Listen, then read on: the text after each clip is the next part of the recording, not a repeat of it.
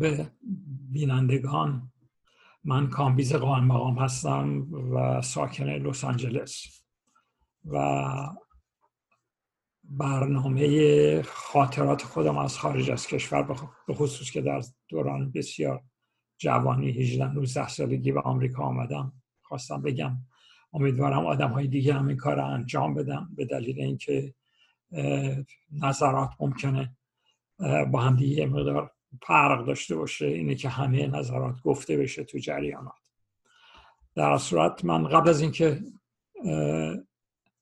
داستان خارج از کشورم رو شروع بکنم یه تیکه خیلی کوچیکی در رابطه با شرایطم در درون کشور میگم.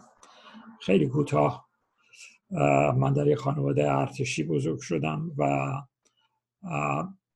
به هیچ عنوان خودم داخل جریان سیاسی نبودم. برادرم بسیار فعال بود. در جبهه ملی و وقتی که در دانشگاه بود نتیجتا من هم تحت تاثیر اون در تمام تظاهرات ها شرکت می کردم بدون اینکه داخل هیچ سازمانی یا جریانی بشم و یادم میاد بزرگترینشون اون مسئله جلالیه بود که جبهه ملی گذاشته بود در اون شرکت کردیم. نتیجتا اون سالهای چهل من دوران دبیرستانم کاملا با شرایط روز ایران آشنا بودم. و کندی هم آمده بود سر کار تو آمریکا نجدتا اجازه فعالیت به جبهه ملی داده شده بود که برای انتخابات آزاد به این ترتیب. منتها مرتب تظاهرات بود و این تظاهرات رو دولت زیاد خوشش نمی آمد و نتیجتا خیلیشو به هم می زدن به خصوص در دانشگاه که اصلا یک داستان دیگری بود. نتیجتا چون خانواده ما از نظر مالی و غیره اونجور پنج تا بچه و غیره طوری نبود که سیر خارج کشور بفرستن. ولی چون پدر من از طرف چند بار آمریکا آمده بود اینجا تحصیل کرده بود خیلی علاقه بود که زمانی یا خودش یا بچه های خود کل خانواده بتونن اینجا بیان. ولی هرگز این کار انجام نشد که بتونه خانواده بیاد. و تصادف روزگار برادر من توی یکی از این تظاهرات ها با فکر می‌کنم آقای دکتر برومند امروز اون وقت دانشجو بودن. یه بلیت بخت آزمایی می‌خرن و این بلیت بخت آزمایی می‌بره و ایشون سهم خودش نصفش دوازده هزار تومان بود یعنی به من میده که آقا بلند شو برو آمریکا و ما گفتم بعدش چی میشه؟ آدم میره آمریکا بعدا یه کاری میشه انجام میشه. نتیجتا آمدن من به آمریکا به این ترتیب بود یعنی احتمال اون آمدنش به خاطر اینکه دانشکده پزشکی رو تمام کرده بود و نتیجتا آمریکا پزشک می‌خواست و راحت تر آمد. ولی مال من اگه همچین اتفاقی نیفته بود هرگز نمی‌تونستم به آمریکا بیام. وقتی که وارد آمریکا شدم آمدم کالیفرنیا یکی از خالزادگان دوست آشنایم اینجا بود و اون نوشته بود که یعنی درس بخون تو کلپالی که بیا آقا کلپالی سن بود کالیفرنیا همه دنیا یعنی کالیفرنیا و من آمدم اونجا. جالب, جالب اینه که پول زیادی هم تو جیبم نبود. گفت تو آمریکا آدمی که پول نداره باید کار بکنه. و من همون شبی که وارد شدم گذاشتم سر کار. و شروع کردیم ظرف شستن و غیره. و نتیجتا دیگه عادت کردم به شرایط کار توی آمریکا. ولی از فرداش با دانشجوها شروع کردم صحبت کردن. Cal Poly شهری بین یعنی شهری سان شهری بین لس آنجلس و سان فرانسیسکو و یک دانشگاه California Polytechnic State College اون وقت بود و نتیجتا این کالیفرنیا این پالیتکنیک 15 هزار دانشجو داشت. شاید سی سی و پنج نفر دانشجو ایرانی هم اونجا بودن. در کل آمریکا در حدود 2000 تا ایرانی بیشتر نبودن. خانواده های ایرانی هم خیلی کم بودن به ندرت. و عجیبه که دختر ایرانی هم بسیار کم بود چون هنوز مد نشده بود که دختران ایرانی واستن و بگن ما می‌خوایم تحصیل بکنیم و بیان بیرون. بعدا یواش اینطور شد البته. ولی اون وقت نبود. احتمالا یه دونه من در سان فرانسیسکو دیدم. بعدها یه دختر ایرانی آمد در Cal Poly. بیشتر پسرها بودن مردانه بود. اونجا یک کلابی درست کرده بودن به نام کلاب به اصطلاح ایرانی ها منتها اون کلاب ایرانی ها فرقش با جریانات دیگه این بود که کنترل کامل نداشت. یعنی استقلال نداشت. و یه ادوایزر از طرف دانشگاه فرستادن و ایشون کنترل می‌کرد و هدایت می‌کرد. خب صحبت سیاست تو این دانشگاه به اون ترتیب نبود. یکی دو نفر صحبت می‌کردن. من بعضی افکار توده ای رو دیدم. یکی از معلوم بود که اینا مال خانواده ای بودن که حزب توده توشون بود. از, از افکارشون فهمیدم. بدن که من تحت تاثیر جبهه ملی بودم. فردی اونجا به نام آقای عبدالرشید برومند که از خاندان برومندای اصفهان بودن. ایشون بسیار آدم سیاسی بود منتها فعالیتی تو اون شهر نبود.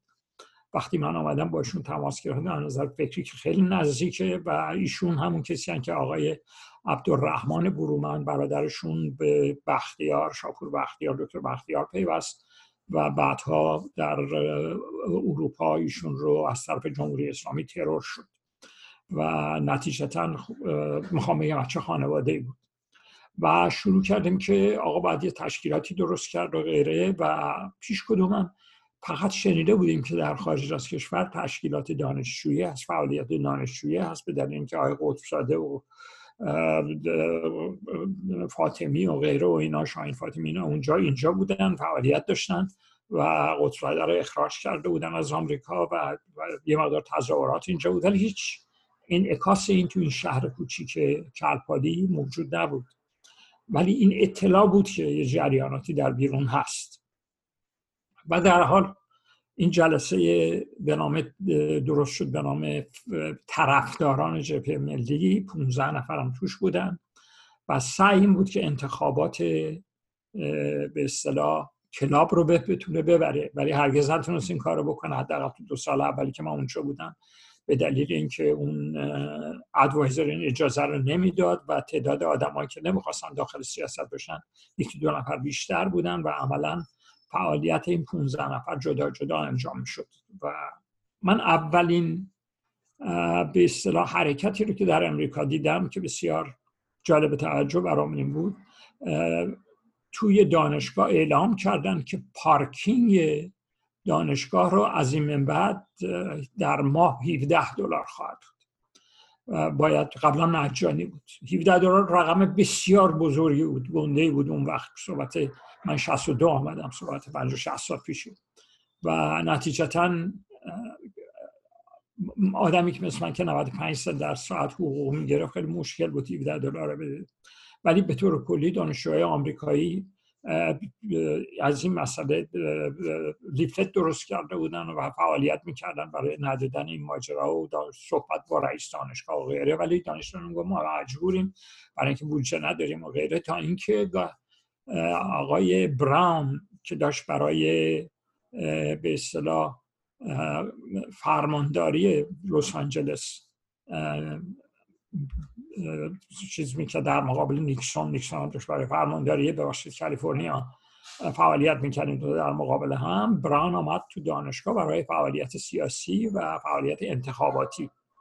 تظاهرات بزرگی جلوی ایشون انجام شد و داستانم این بود که آقا این مسئله پارکینگ باید یه حل فکری براش بشه ایشون هم اطلاعی نداشت ولی بالاخره گفت من وقتی انتخاب بشم نگاه می‌کنم ببینم به چه ترتیبی خواهد بود. ایرونی هم داره هم جمع شدن. یه دونه پرچم بزرگ گرفتن که one must go.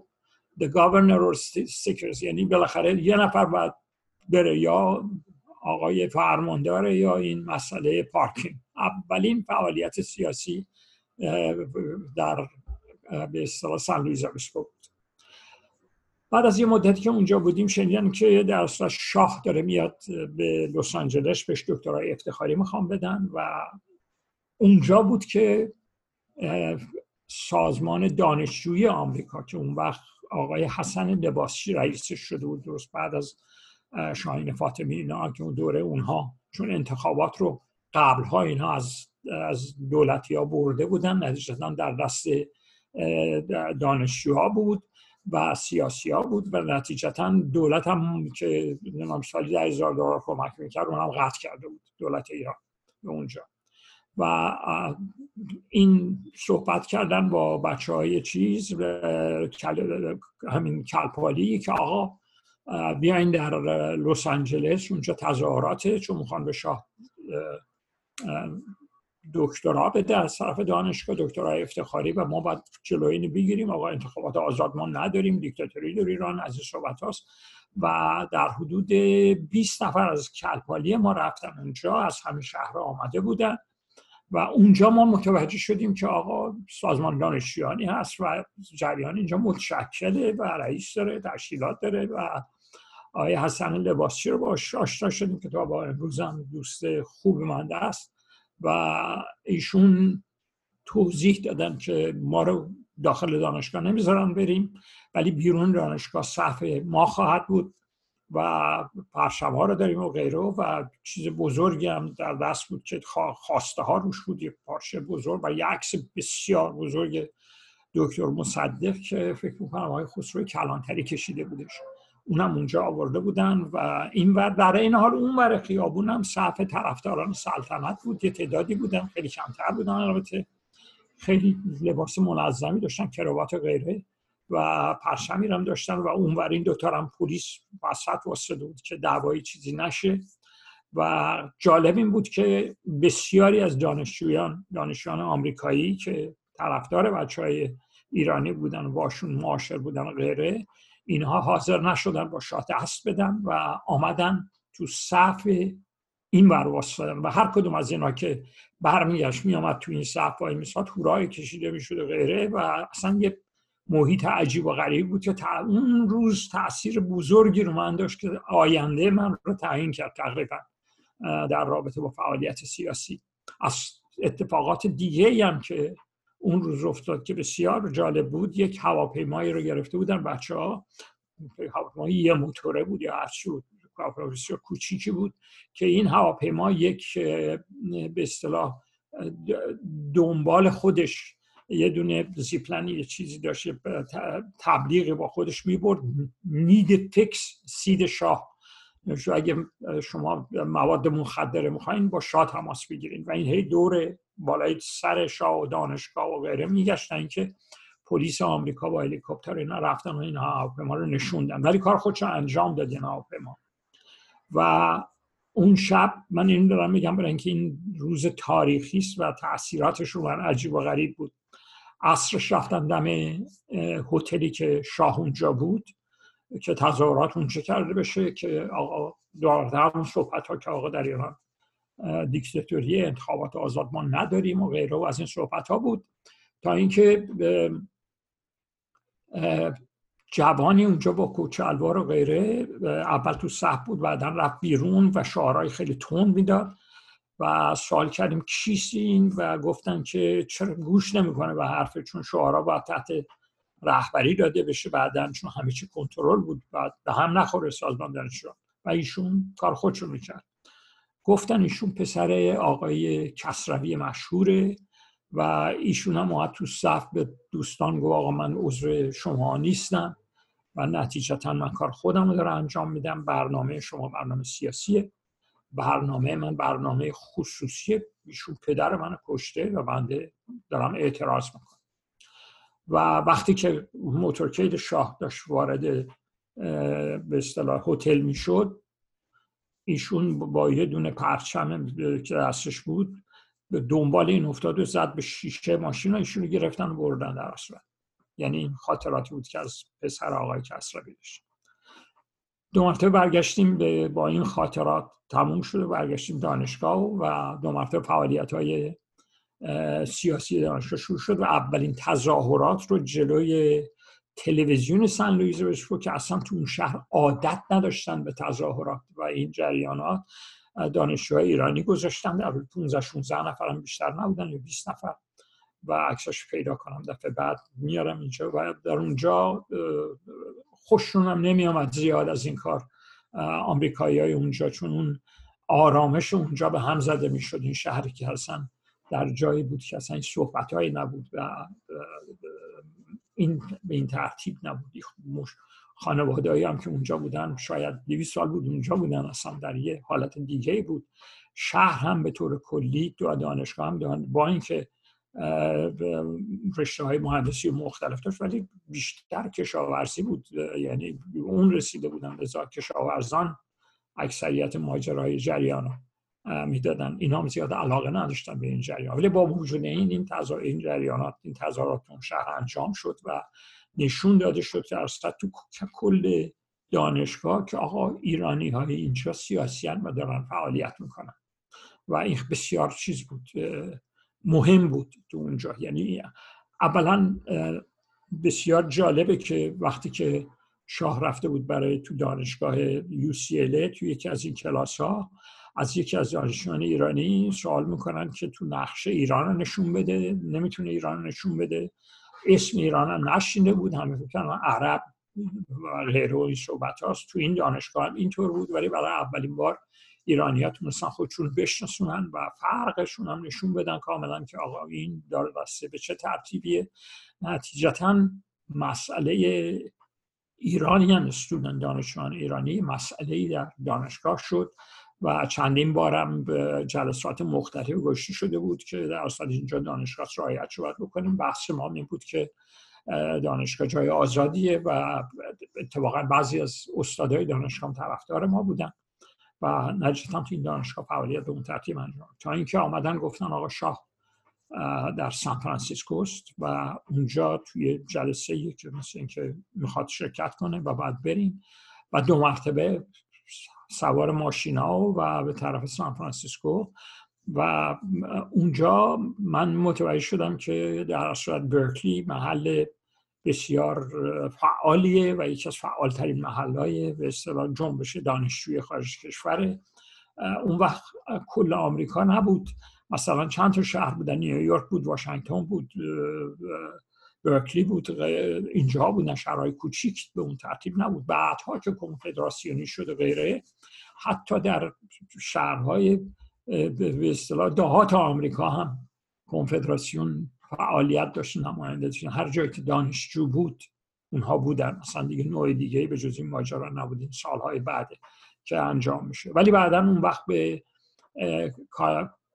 سان فرانسیسکو رفتیم و تظاهراتی هم اونجا انجام شد به دلیل اینکه شاه داشت میآمد و بحثی بود که هر جا میره باید تظاهرات کرد و نشون داد که در اصل مخالفت خودمونو. در اینجا باز قیافه آقای کسروی پیدا شد و باز دوباره به دنبال ماشین شاه که با اون پرشم بزنه. شیشه ماشین بازیشون گرفتن. در هر جهت تظاهراتی ایشون می‌گرفتن در حال. و جالب اینه که شاید چل سال بعد من ایشون رو در سن باربارا دیدم مهمانشون بودم اتفاقا و دیگه داستانشون فرق کرده بود و کار می‌کرد. و سن خوب بالایی پیدا کرده بودن. غیره ولی اون خاطرات رو با هم دنبال می‌کردیم توی جریانات یعنی این آخرین باری بود که من ایشون دیدم و دیگه هم ندیدم. ولی در صورت جلسه در برکلی گوشته شد و بچه های کلپالی تو اونجا نشستن و قرار شد که رابطه مستقیمی باشه بین بچه های کلپالی و بچه های برکلی. و در صورت یه جلسه بزرگی گذاشته شد. در اونجا آقای لباسچی هم اداره می‌کرد اون جلسه رو و در اونجا توضیحاتی دادم که خواستای سازمان دانشجوی چیست. و لطف ماجرا همین بود که در صورت اختلاف نظر زیادی نبود. اون وقت هنوز اکثریت دست بچه های ملی بود به اصطلاح مصدقی ها بود. من با جریان دیگر اونجا ندیده بودم. گفتم به طور کلی هنوز چپ اون رشد خودشو نکرده بود توی جنبش دانشجویی. نتیجتا اونجا برنامه که انجام شد دیگه قرار شد با اینها برنامه منظم داشته باشیم و جلسات بر وقتی برگشتیم جلسات در سن لویز بود دیگه کاملا متشکل شد و مرتب جلسه گذاشته می‌شد و هر جلسه یه دونه سخنران داشت یعنی یه مطلبی رو می‌گفتن و مرتب صحبت این بود که باید این رو بستش داد تا اینکه اطلاع پیدا کردیم که آقای دکتر شایگان در نیویورک هستن. اولین کاری که شد با آقای دکتر شایگان تماس گرفته شد و که آقا ما داریم می‌خوایم ایشون باز معرفی کردن ما رو به سازمان دانشجویان که بعد ملحق شیم به اونها. بعدا هم صحبت این شد که خود ایشون دارن میان احتمالا برای اینکه تشکیل جبهه ملی در آمریکا به طور رسمی.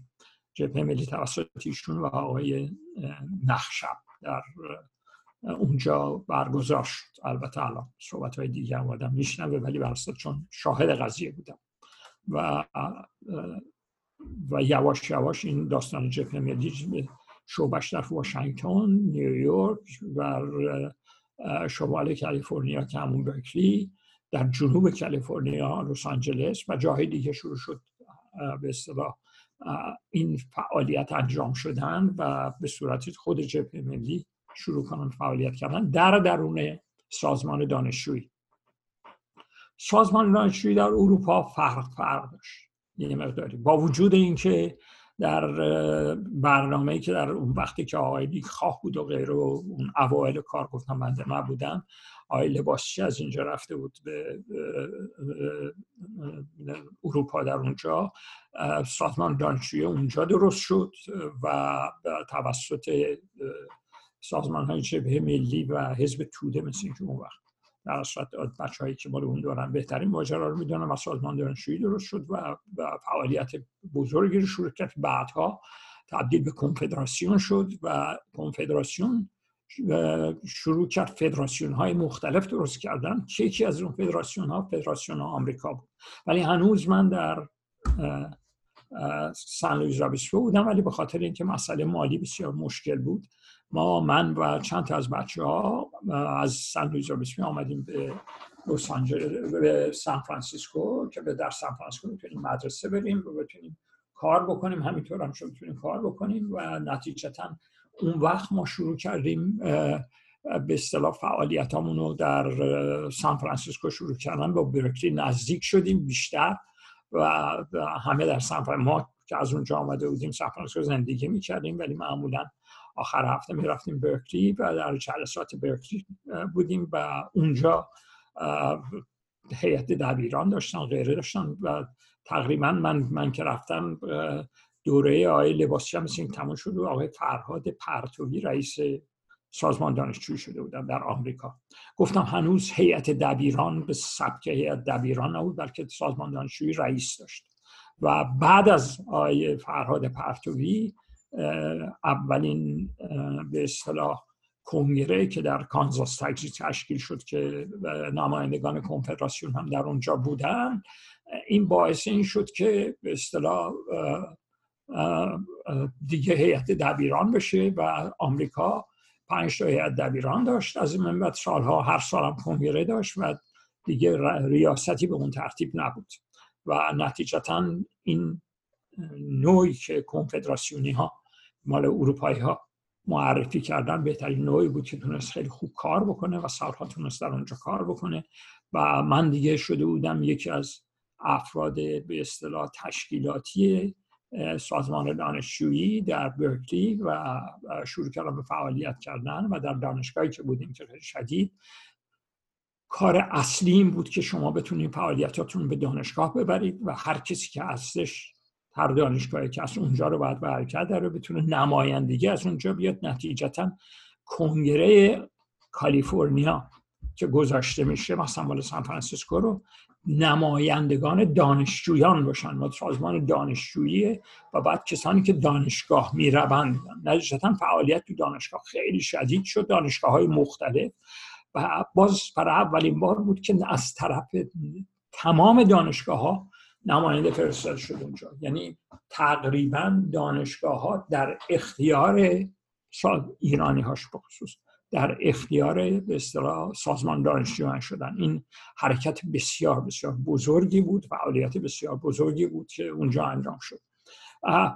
در این حال جلسات جبهه ملی برای خودش جلسات خودش جداگانه داشت و آدم های خودش رو در اونجا جلسات هفتگی بود که همه شرکت می‌کردن منزل آقای لباسچی هم بود. از جالب اینه که آقای دکتر چمران که بعدها در چیز بود ایشون هم از اطراف فعالین جبهه ملی اونجا بودن. بسیار من بسیار خوبی از ایشون دارم. بگذاریم در داستان بعد از انقلاب زمان انقلاب خب ماجراها فرق کردشون به اصطلاح نظرات مذهبیشون قوی بود تو جریانات. ولی با تمام تفاصیل وقتی که اونجا فعالیت می‌کردن بسیار کمک می‌کردن و خیلی به اصطلاح همراهی زیاد با دانشجویان اونجا انجام شد و بین خود جبهه ملی هم توی محل باز دبیران درست شده بود یعنی مسئول جبهه درست شد اونجا و کنگره جبهه ملی هم در اون وقت در آمریکا انجام می‌شد. هر دفعه یه شهری انجام می‌شد اونجا که جبهه ها بودن و یه هیئت اجراییه داشت و یه کاد بهش بیاره کادر امور دانشجویی که به اصطلاح مسئول داشت که اون کارا رو انجام می‌داد. خود من جدا از اینکه با یعنی عضو هیئت به اصطلاح اجرایی شدم. عضو به اصطلاح مسئول کادم کادر اون هم توی جریان بودم فعالیت ها روز به روز بزرگتر و وسیعتر و قویتر می‌شد. با این قویتر و بزرگتر شدن نتیجتا افکار مختلفم توی این جریان رشد پیدا می‌کرد. توجه بکنید که ویتنام هوشیمین حرکت بسیار بزرگی رو شروع کرده بود و و دانشجویانی که حالا بودن دیگه فرق داشت با دوران قدیم. آدم های مثل چه تو کوبا بود نمی‌دونم آمده بودن اینا چهره های بین المللی شده بودن. نتیجتا attraction و جذابیت به طرف چپ بسیار بسیار قوی بود توی جریاناتی که میگذشت به طور کلی. من فکر می‌کنم صحبتم اینجا تموم می‌کنم و بقیهش و شروع ماجرا رو به دفعه آینده می‌گذارم برای اینکه می‌بینم وقت تقریبا تمومه و خیلی متشکرم.